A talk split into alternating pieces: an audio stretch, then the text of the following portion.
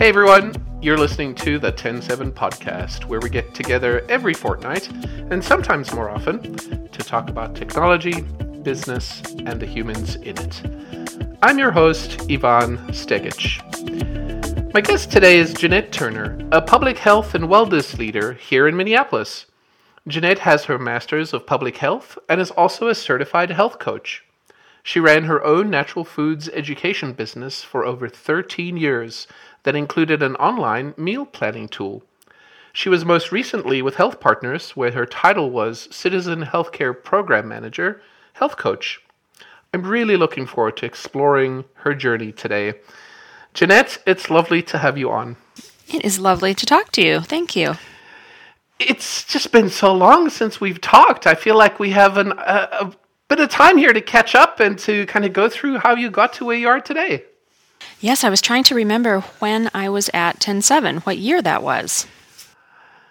Yeah, I looked that up as well, actually, and I believe it was 2013. 2013, so, all right. Yeah, it was a long time ago. Let's go back a little bit before 2013, though, um, and talk about when you first developed your interest in natural foods.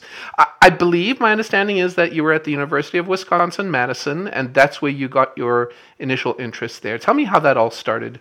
Well, I um, I was studying women's studies and botany and French, none of which have anything to do with nutrition, and uh, I was living though in um, a housing cooperative. So there was a giant house, and there were thirty, you know, college age kids who were living there, and I called it the hippie co-op. and they did, we did, you know, we ordered our own food and. Um, I, that's really where I learned how to cook, and it caused some problems later because we were feeding 30 people. So I was cooking with my cooking partner, and you know we were measuring things in pitchers, not cups. And that's really where I, you know, first encountered eating beans and grains, and um, I learned a lot about vegetables really because I didn't grow up eating very many. Um, and yeah, that was it. It was really fun. I still miss it actually. That kind of large community, everybody eating together, really fun. You know, of course, you're 20 years old, so everything is fun then. did you guys sit down for the meals and kind of prep for it, or did everyone just kind of eat buffet style? How how how did that look? Well, um, for dinner, we all sat down together, and anyone who was home, and ate together. And then, you know, leftovers would be put in the fridge, and anyone else could eat it when they, you know, wanted to. And then everybody was responsible for their own breakfasts and lunches. But dinners were a communal affair, and it was really nice. And that went on for four years. Well, I actually only lived there for two years. Um, I was in the dorms my first year and living with a friend my second year, but I wasn't learning to cook then. Wow, that's a really different approach to eating food when you're in college than what I would expect um, generally happens, which I'm sure involves a whole bunch of fast food. Well, what it involved for me, my in the first year, it was just dorm food, and in my second year, I, I really didn't know how to cook. I, my mother didn't cook much. I didn't learn it at home. Um, I just ate a lot of macaroni and cheese and ramen, and you know peanut butter sandwiches and food like that because I, I didn't know what else to do. And when you taught yourself to cook in these important years, you obviously took it to the next level after you left college. What what happened after you left? How did that evolve? well, immediately after I left, I came home and uh, lived with my mother again. And again, she was not much of a cook. I remember this very clearly. I had been home and I was, you know, wanting to show off all of my, because I had a younger sister at home and I was wanting to show off all my new cooking skills. So I was doing a lot of the food prep for our family. At one point, I came in the kitchen and my mother was stirring up some frozen orange juice, you know, or you empty the frozen con- from concentrate. And she said, You know, it's just so wonderful having you home. I'm so glad you're here. Um, but gosh, I've just been cooking so much. And I was kind of shocked because I, you know, I was like, Mom, I have been doing all the cooking since I've been here. What are you talking about? And she said, Well, I'm cooking right now. I thought that was just a, a really good example of what my mother thought cooking was, was, you know, making frozen orange juice concentrate. So, came pretty far. At what point did you decide you needed education around natural foods? Well, I didn't think I was going into any kind of food business at the time, um, and I didn't know what I wanted to do. You know, my major again was women's studies, and then I had minors in botany and French, which um, I didn't. You know, people weren't really running to come and hire me with that, and I didn't know what I wanted to do anyway. So I was working at a record store and then a bookstore. And while i was working at the bookstore i started i was they put me in the cooking and self-help sections to shelve and things. And i started reading the books. And um, you know, because sometimes it gets boring at the bookstore and you can stand back there and just kind of look at things. And so I started reading books, buying books, deciding I needed to learn how to cook more. And I got really into a very extreme diet that I am not recommending, but it was part of my journey um, called macrobiotics, which is essentially vegan and based on a theory, uh, Jap- a Japanese philosophy about thin- things, foods being either yin or yang, and trying to balance that okay, really no scientific basis there. um, but it was, you know, it, I what it did was really make me uh, aware of what I was eating, and I did I did learn things doing that. And then I decided I'd been doing all this cooking and practice cooking, and I you know took a couple classes in macrobiotics at the local co-op and I started cooking for people from my home and working at the bookstore part time and well and then working at the Electric Fetus record store part time um, where I met my husband and your wife and you had worked at the Electric Fetus. That's so sweet. I forgot about that. Yes So I was working part time at the fetus and cooking for people, and I would do all this cooking in my very tiny kitchen, and people would come to my house and pick it up. And then I decided I needed more education, so I'd read a book called Food and Healing by a woman named Annemarie Colbin um, that I discovered at the bookstore. And it turns out she had a natural food cooking school in New York City. And there was also a natural nutrition program, a different program unrelated to her school in New York City, and, and it was called Gulliver's Institute. It is no longer. It got kind of changed into a different thing, um, different people coming in, and um, but at the time it was a three-year professional nutrition program, and so I moved to New York and went to school for the natural nutrition program, and I also took classes on the side at the Natural Gourmet Cookery School, and that is where I, you know, I learned more cooking and nutrition I, I want to talk about Gulliver's Institute. Like you, you had you had just talked about yin and yang and the theory and how it wasn't scientific. Were the things you learned at Gulliver's Institute scientific? Like, what did that program look like? It was a combination because they really did, you know, they did bring in actual nutrition. And then there was also a lot of Japanese philosophy in the program. And the first two years I was there. And then this, the third year I was there, I was, I was managing their kitchen for them in exchange for room and board director of the program, I think, was kind of having his own personal fallout with macrobiotics, and he started bringing in a bunch of people who had very different theories.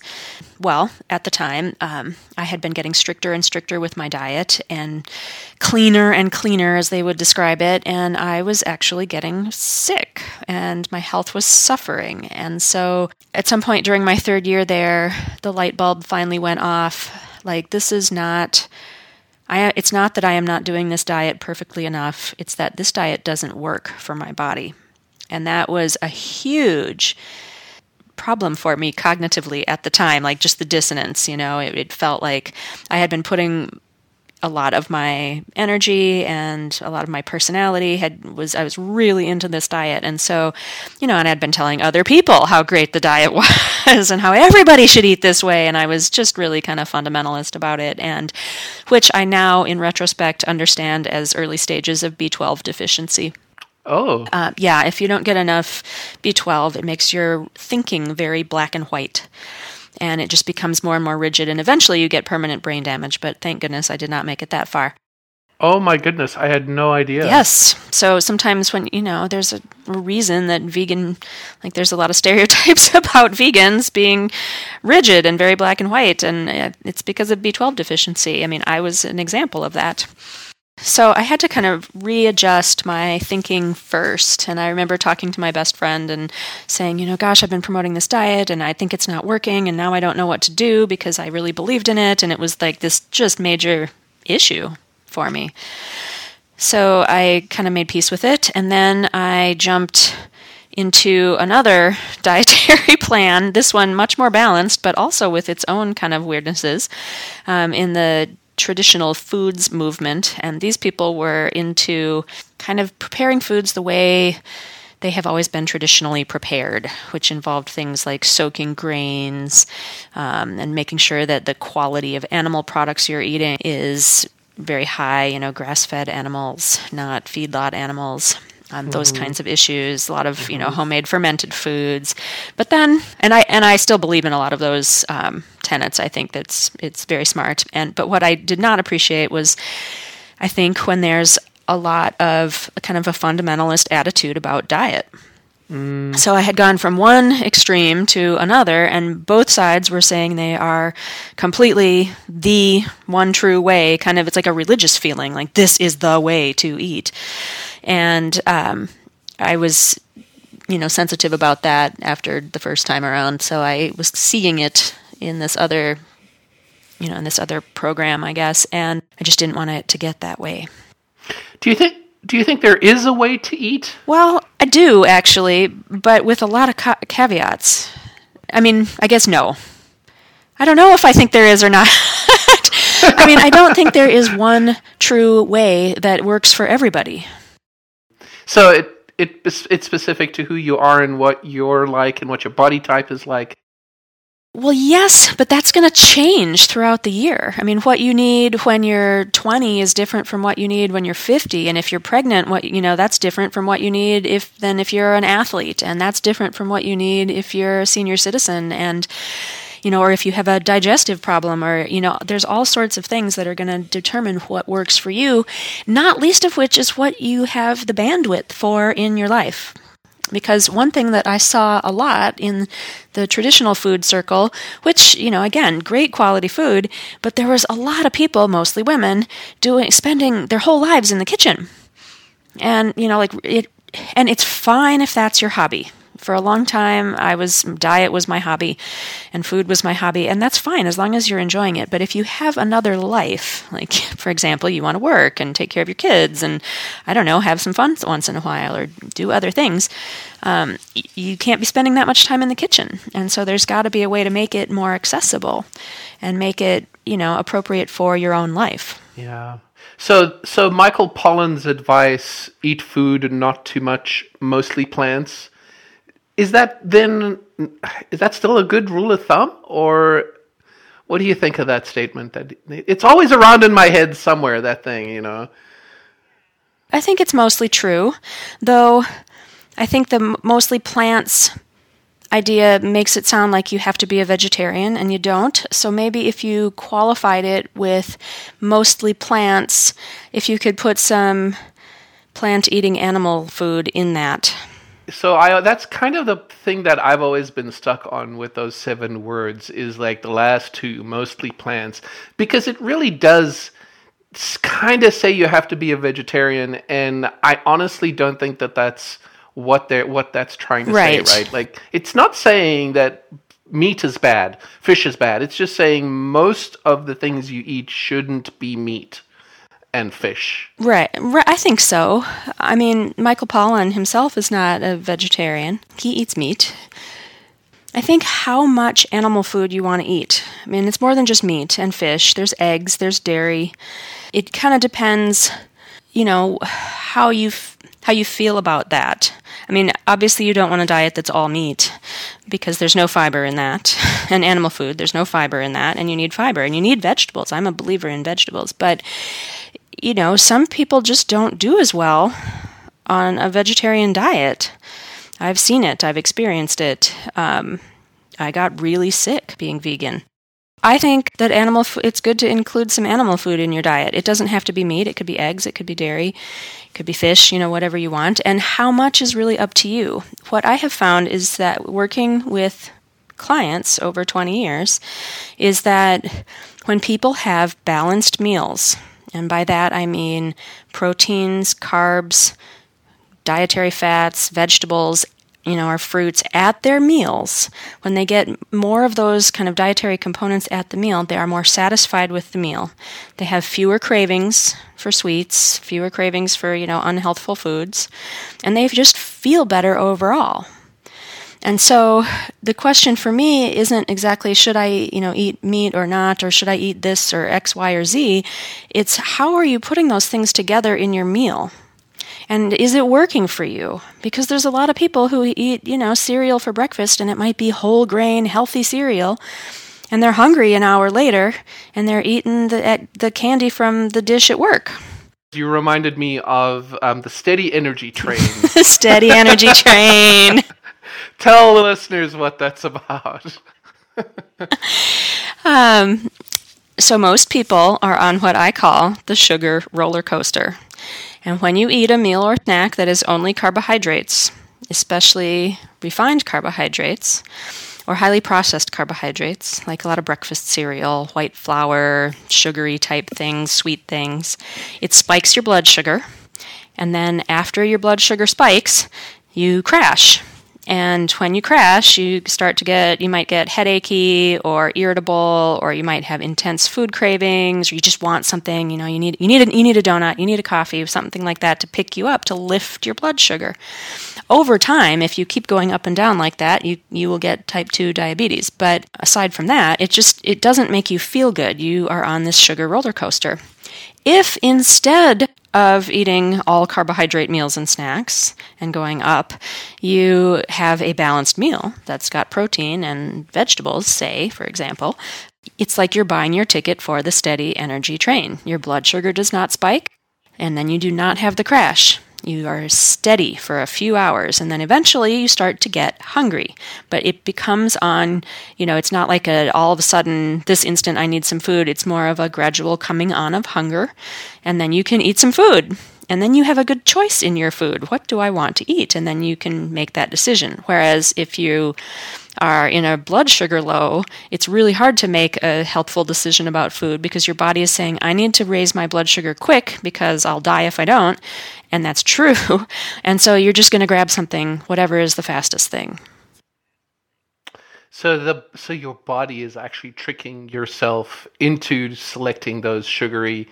Uh, so it's kind of like a vicious circle. It is. If we spike and come down, we're not able to make that solid decision to eat something that isn't going to cause my cause the blood sugar to spike again. Correct. Whereas if you're on the steady energy train and it starts to taper off, you have more of a cognitive ability to make that better decision. Exactly. Uh, I love it. I, I recall when you visited us in our office and gave us your program for a number of weeks, and we all sat in our conference room uh, this was back when we weren't fully distributed. we drew a little train on the whiteboard and wrote "Steady Energy Train" up in the corner. one of the other things I remember is you talked about getting a variety of things in your meals, and one of the things you suggested was something very simple, simple like adding spinach to your eggs in the morning. Yeah. And getting that kind of variety. And like I do that all the time now because of that suggestion. So like those are the two was at least the two things that um, I remember and that stuck in my brain. T- tell me about that. Why why is that variety so important? Well, the wider variety of foods that you eat, the wider you know your nutrient profile is really and you get a lot out of green vegetables. I mean they are loaded with nutrients especially magnesium which is the kind of the stress mineral. If you're low in magnesium then your body can't handle stress as well and you feel more stressed by regular stressors. So if you have a breakfast that has spinach and eggs in it um, you're getting good quality protein that's going to keep you on the train and you're getting this like nutrition shot with the spinach. So I mean, it's a great combination. And then I would probably have a piece of you know whole grain toast with that with butter. Jelly if you want, it's all good, you know. But making sure that you're you're getting that protein, and you know, not everybody is wanting vegetables for breakfast, though I think it's a a great idea, but even if you don't, just getting the protein is going to make you feel better. I mean, could you tell a difference when you get a good breakfast like that? Absolutely. Absolutely. Uh, one of the like things I love doing in the mornings is um, making that breakfast with Susie. And when I don't, when I have an early meeting or I have to, you know, skip a skip the meal in the usual way. I like I am down downstairs again in the kitchen looking for a hit. Mm-hmm. Yep. I Yeah. think it's exactly what you described. I mean, it's just it's a physiological thing. It's not like I mean, a lot of people I think and this is an unfortunate thing is that a lot of people view food as um, something they have to control because they're worried about their weight. And so then they think, well, I, I don't want to eat very much for breakfast, you know, because of weight or whatever. Or if I eat eggs, you know, that's going to be too much somehow. Um, but then it's just like shooting themselves in the foot because if you don't eat that good breakfast, then you're, you know, you're buying the ticket for the sugar roller coaster. And ultimately, that is not getting you where you want to go. It's not what you want in life, no. So we kind of talked about this visit that you had to our office and the consulting you were doing. I want to go back just a little bit after Gulliver's Institute. You started this company, Jennette Turner Natural Foods Education. I did. I had no idea what I was getting into. I was so young. I was in my 20s, you know. I was like, wow. I think the way that most people do it is they have a real job, you know, for a company first, and then they go off and do their own consulting. but I did not. I, I, I think it's awesome. You you worked at the Wedge as well as part of that, right? Well, I was a contractor for the Wedge, and I did the um, public classes. So I would teach, you know, classes for anybody to come to, and they were on a variety of topics, you know, food and mood, and nutrition for pregnancy, uh, um, nutrition for, you know, digestive issues or whatever, heart health. And then I also did uh, natural foods training for co op staff at most of the co ops around town the Wedge and Seward and East Side and um, actually, I taught at the co op in Stillwater and in Northfield, and it was a staff training curriculum that I developed with, you know, HR people at the co op really that had basic nutrition and information so that staff members really know what they're talking about when they're talking about natural foods. You know, like what what are organics? What are the organic standards? What does free range mean? What does cage free mean? What does pasture raised mean? Like kind of the the words that customers are going to see on product labels so that staff can intelligently answer questions. And then basic nutrition information too. And I did that for, I don't know, maybe 10 or 12 years. And it was great. I really enjoyed that. And I, I liked knowing all the people at the co op because that is where I shop also. and so that was really helpful just to, you know, have those personal relationships too. And then you started Dinner with Jennette, an online tool back in, I think it was 2007. Can you tell me about that? Yes. I did that for five years, I think, six, five or six years. Well, each month I had 12 meal plans and subscribers they paid an annual fee and then they would have access to the uh, you know I would send them the 12 meal plans and each meal plan was a balanced meal. They were they were very simple meals and simple recipes and but they were all balanced. They all had proteins carbs fats vegetables. I've really worked a lot on recipes. I had, you know, I forgot to mention in, at the Wedge. I also they used to have this program called uh, "What's for Supper," and every Friday they would have a demo of a recipe, and I wrote those recipes. Oh. And so when I started when I started dinner with Jennette, I was writing a lot of recipes, and I was in the kitchen a lot, and so I. I really learned a lot about what works, what doesn't, what's fast, what's simple, what are people going to do, what are people not going to do yeah, I, I really liked it. I liked I got I would get a lot of questions from people, you know, subscribers, and there was we had a little uh, for a while. It didn't it didn't take off the way I wanted it to, but there was a a little blog area where people could talk to each other, but people weren't talking to each other as much. It was mostly just asking me questions. so I discontinued that. We were very sad when you did. I remember getting the PDF. Su- Susie uh, was a subscriber. That's right. And I remember, I remember at the beginning, it was about the beginning of every month. We'd get, she'd get an email with a PDF, and the PDF would have the Yes. the recipes for the month, and and we'd be like, oh my god, we got to try these, and and it it was um, just such a nice thing to look forward to. Is it something that you're ever considering bringing back? Not the meal planning service, but I am writing a book, and Tell me about the book. So I'm writing it. I haven't sold it to a publisher yet. I am working with a friend of mine who is a ri- writer and who used to work for a publisher, and she's helping me with the how to query a publisher, which is a very intimidating thing for me. And but the plan is for two books. One is how to eat, and the other is what to cook. And so the how to eat part is, you know, it just kind of goes through my basic premise, which is that if you eat balanced meals made from healthful food regularly throughout the day, you will feel better and it explains, you know, what balanced what a balanced meal is, what healthful foods are, what regularly throughout the day means, everything, and it, you know, kind of goes through breakfast, lunch, dinner, snacks, feeding a family, how to make changes that last, um, you know, kind of step by step things, and then there is a companion cookbook to go with it, and that will have some basic information that people should know how to do. People should know how to, you know, cook a piece of chicken in a pan. I agree. Bake a fish, things like that. Just really simple things. And then, you know, steam greens, boiled greens, which ones do steam, which ones do boil. And then it's going to have a lot of the recipes. So if you and Susie have a favorite recipe or a couple favorite recipes, please let me know because it's so hard to choose which ones to put in. Absolutely, I, I, will. I will talk to Susie about it, and we will. We will let you know. Um, okay, even one that you're like, we use this all the time.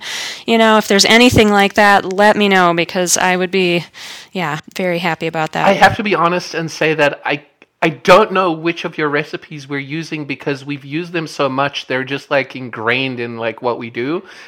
But Susie would totally be able to know and and she'll be able okay. to. Okay. Oh, can I ask can I can I ask one more question for Susie? Oh, sure. if if there's any recipes that also that she has like tweaked in any way, let me know the tweaks. Oh, yeah. Or if she's made them easier or anything, and I will put that in there. Like awesome my friend Susie says this.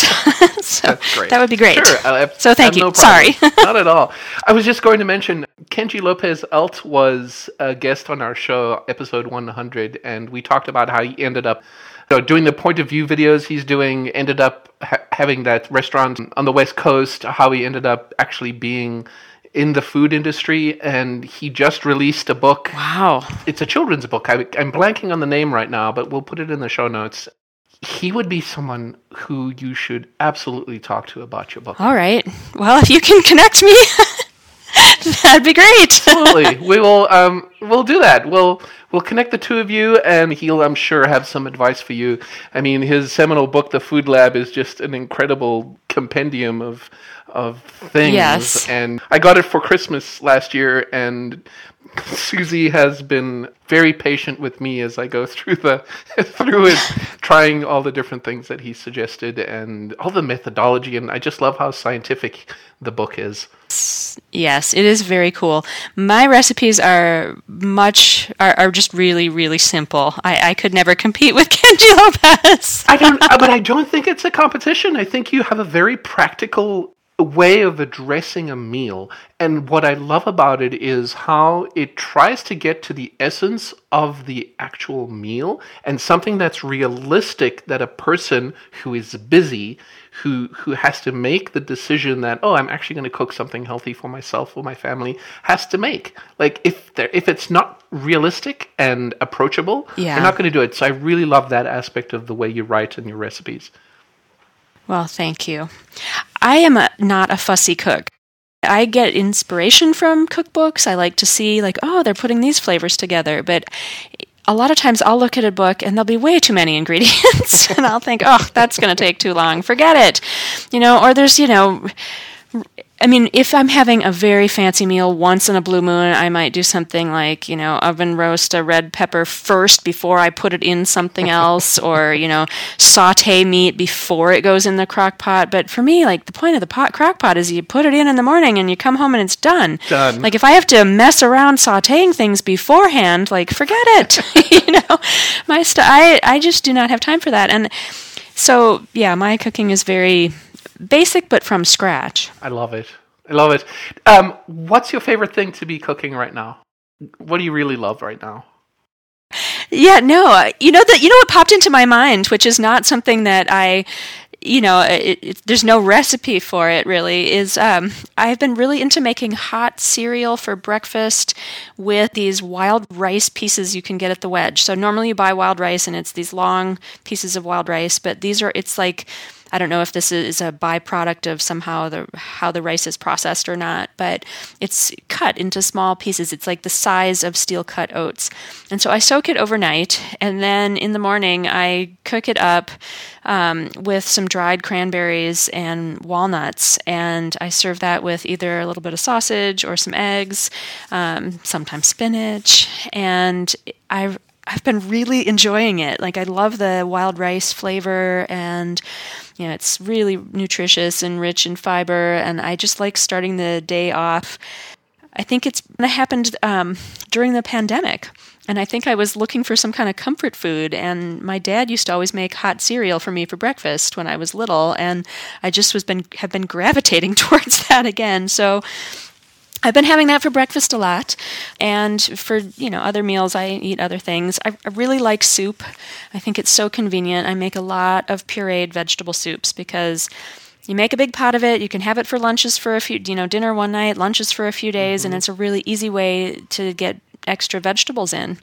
So I might have a pureed vegetable soup with you know a sandwich for lunch, and it just feels really satisfying. Plus, mm-hmm. it's nice and warm in the winter it's really cold outside. It needs to be warm inside. Cold out. I know. I went skiing this morning. Oh, um, so brave. And uh, it was so cold that I did not last very long. I had to come back in. it's interesting to me that you can make a hot cereal in the morning with wild rice. I always think of things like you know, Malt-O-Meal and steel cut oats right. and that kind of stuff. That never crossed my mind and those are great. And then, but you could also make hot cereal with, you know, millet or uh, polenta. My daughter loves. I make this thing with millet where I soak the millet and then I drain it. And I and now this is going to sound fussy, but it's really not because you soak it and drain it, and then I put it in the blender with some water till it gets kind of broken up, and then I cook it in a pot. And when it it has gotten kind of Malt-O-Meal texture, I add a couple beaten eggs and I add a little vanilla in there and some nutmeg, and then you get this kind of like custard. I call it millet custard. And you can also do that with corn polenta. So you soak your polenta overnight and then just turn it on and cook it up. And once it's polenta texture, you add your beaten eggs, and you have to stir it really fast so you don't so that it kind of gets custardy and not you know strips of egg in there but you just stir it up and it's great. And then your egg is in the cereal, and that's fun too. And then I serve it with a little, you know, maple syrup on on top, pecans or something, and it's very tasty. It sounds amazing. Uh, I have to ask the question: What is millet? I have no idea what millet is. millet is birdseed. Is it really? Yeah. If you get cheap birdseed, there's those little yellow round grains, that's millet. Oh. And I would not actually recommend that you get millet for birdseed because the only northern birds that eat it are house sparrows and they're invasive pests. Oh. So don't use it as birdseed, but you can eat it. And it's a it's a staple grain in a lot of West Africa. Yeah, it's just a, you know, whole grain like quinoa or rice or oats or anything else. It's just a different grain. Well, I'm going to look out for it at the wedge the next time I'm there. at least so I'll know. wash it, it, well. Wash it well. Okay. And wash it well because both both millet and quinoa actually have a coating on them that is naturally there that's made by the plant to protect the seed from insects. And it has a slightly bitter taste. So if you you know put it the millet in the pot and then kind of rub it with add water and then kind of slosh it around with your hand a couple times and you'll see that the water gets very cloudy mm. and then drain it and then you can soak it overnight and then you know drain the old water off and put new water in in the blender with the millet blend it all up just you know a few minutes till it looks kind of white and milky and then put it back in the pot that sounds amazing. Uh, I'm. We're definitely going to try that. Try it. Call me if you have any trouble. For sure. we'll one final question. A lot of people struggle with their diets, uh, with what they eat. What is some advice, some high level advice you could give to people that really want to change, who want to eat more healthily, who who maybe want to you know eat more natural foods as opposed to, as opposed to more processed foods? Um, mm. What what's your advice to them to help them just take that first step? Get protein at breakfast. Like my the very first steps would be you got to have protein for breakfast because if you start off on the roller coaster, you're going to be craving stuff and it's going to just set you uh, set you back. So get the protein in the morning and then start with making sure you get vegetables at least once a day.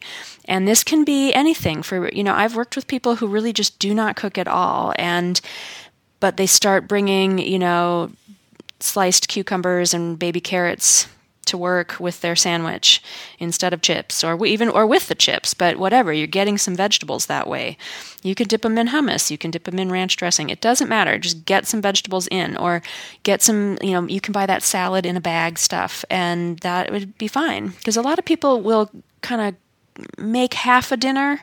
You know, they'll make a piece of meat or, uh, you know, or they'll have some pasta, but they'll forget the vegetables. So if you make sure that you're getting at vegetables at least once a day, preferably twice, but start with once, and it can be any kind of vegetable you want. It counts. Start doing that. And what happens that I've noticed is once people start getting protein for breakfast, then they're not as ruled by cravings. Mm. And once they start eating vegetables at least once a day, some kind of psychological thing happens where people start to feel like they are a person who eats vegetables and then they start making decisions like if they're out at a restaurant that in you know involve vegetables they think oh i'll try that. I'll get this or that they just start to think veg- about vegetables more and then they're more likely to try more vegetables. And that you know and maybe even steaming vegetables. And if you want to start off in the beginning with frozen vegetables that's fine. Just get vegetables and put butter on them. They'll taste much better. And a lot of the nutrients in vegetables are a lot more bioavailable when we have dietary fat. Mm. So you don't have to worry about butter. It's not bad for you. That was a mistake. They've changed their mind on that. Put the butter on the vegetables. You'll like it much better. Wow. You mentioned going out to a restaurant, and I, I didn't know what that was. What is that? it's been a while. it's been a while. oh my gosh. I can't wait for this pandemic to be over. Me it's just too. it's it is and i feel so bad for the people who own restaurants and their business has just been really taken such a hit and i want to keep them open. So we have been trying to get you know getting takeout every other week or so just to support our local restaurants that we like and also just eat something different. I think one of the good things about the pandemic has been if we try to look at a silver lining, I'm sure that more people are cooking more at home. They are and that's that's got to bring a smile to your face. It does indeed. I mean, if you're just cooking at home, even if you're making something that um, you know isn't you know natural food or whatever, you're already better off than if you were eating processed food um, or eating fast food by a mile. I have so many more things I want to say, um, so I'm go- and I'm going to because we can. Uh, can we can we just talk a little bit about what natural foods actually are and why is processed bad? That is a great question and there is no official definition. So, and that's an important point. So, if you are seeing natural on a box of something at the store, it does not mean anything. But the way that I am defining, you know, a more natural or healthful food is that it is less processed. In every step of food processing, you, you lose nutrients from the food. And one of the biggest ways that food is processed is that it's refined. So you take a, you know, whole wheat and then they remove the bran and the germ to make white flour. But all the fiber is in the bran and all the nutrients are in the germ. So you're you're losing a lot during the refining process. So, healthful food is less processed, and processing can be refining. It can be, um, you know, using a lot of additives that are themselves processed. I, I think the way that's easiest to think about it is could the food be made in your kitchen or in a kitchen? Um, you know, and have people been making this food for a long time? So, something like cheese, technically it's processed because it is not milk. So, people have been making cheese for hundreds and hundreds of years, and thousands of years actually, with sheep cheese. Um, and it could be done in a kitchen. Not my personal kitchen, I don't know how to make cheese, but somebody could do it in their own kitchen. But then when you think about Velveeta or, you know, cheese spread, that is not a product that could be made in a kitchen. You could bake crackers, but you could not make, you know, a Dorito in a kitchen because of the additives that are used. Um, you could not make a Twinkie in a kitchen. You could not make a cheese puff or a Cheerio, for that matter, in a kitchen. It requires really, you know, giant extrusion machines and high temperature processing. And each step of that, you're going to lose nutrients. So it's what is stripped out of the food in processing, and then what other things that aren't very healthful that's put in like the different kinds of you know flavor enhancing chemicals and you know petroleum based preservatives and chemicals that just really aren't great for your body. So your recommendation is try to eat as much natural foods as possible as much um, of a variety of as possible healthful as you've described them and try to cut processed food out. And don't be hard on yourself. When you eat and you need to change your diet, add small things like add vegetables and get protein in the morning and yes. try to try to be more well balanced. Yes, and I'm so glad you pointed that out because adding things in is so much easier than taking things out. I when I work with private clients, I do not say, "Oh, you need to stop eating that," you know, or you know, quit quit that. it's more of add these things in, add these things in. And what happens is people really do, you know, change over time and their tastes change. Once you start eating more vegetables, suddenly brown rice is going to taste better than it used to. It really is. And then, you know, instead of saying, "Oh, you shouldn't eat white rice," let's, you know, let's get there kind of more organically over time. I love it. You've been so inspirational, Jennette. I always love talking to you, and I just feel like I'm going to go downstairs right now and eat some brown rice, not white rice. With protein and vegetables, With, right? So yes, it's balanced. exactly. Exactly. Very good. Thank you so much for spending your time with me today. It's it's just been a great pleasure talking to you. It has been a pleasure for me as well. Thank you very much. You're welcome. Jennette Turner is a public health and wellness leader in Minneapolis. She has her master's of public health and is also a certified health coach. You've been listening to the TEN7 podcast. Find us online at TEN7.com slash podcast. And if you have a second, do send us a message. We love hearing from you. Our email address is podcast at TEN7.com. Until next time, this is Ivan Stegic. Thanks for listening.